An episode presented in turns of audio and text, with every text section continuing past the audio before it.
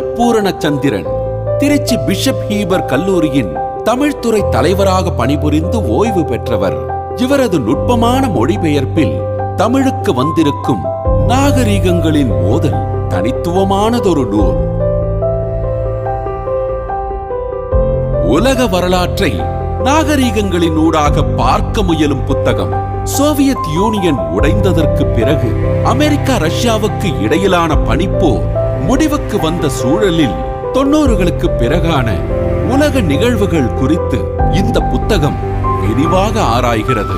மேற்கத்திய நாகரீகம் இஸ்லாமிய நாகரீகம் ஆசிய நாகரீகம் ஆப்பிரிக்க நாகரீகம் ஆகியவை உருவான வரலாறு. அவற்றுக்கிடையிலான உறவு முரண் அது எப்படி சமகால நிகழ்வுகளை பாதிக்கிறது என்பதை உதாரணங்களுடனும் புதிய பார்வைகளுடனும் விவரிக்கிறார் நூலாசிரியர் Samuel B. Huntington.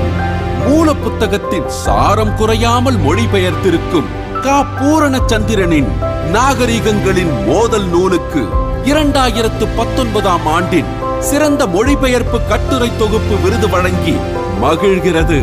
Ananda Vikatan.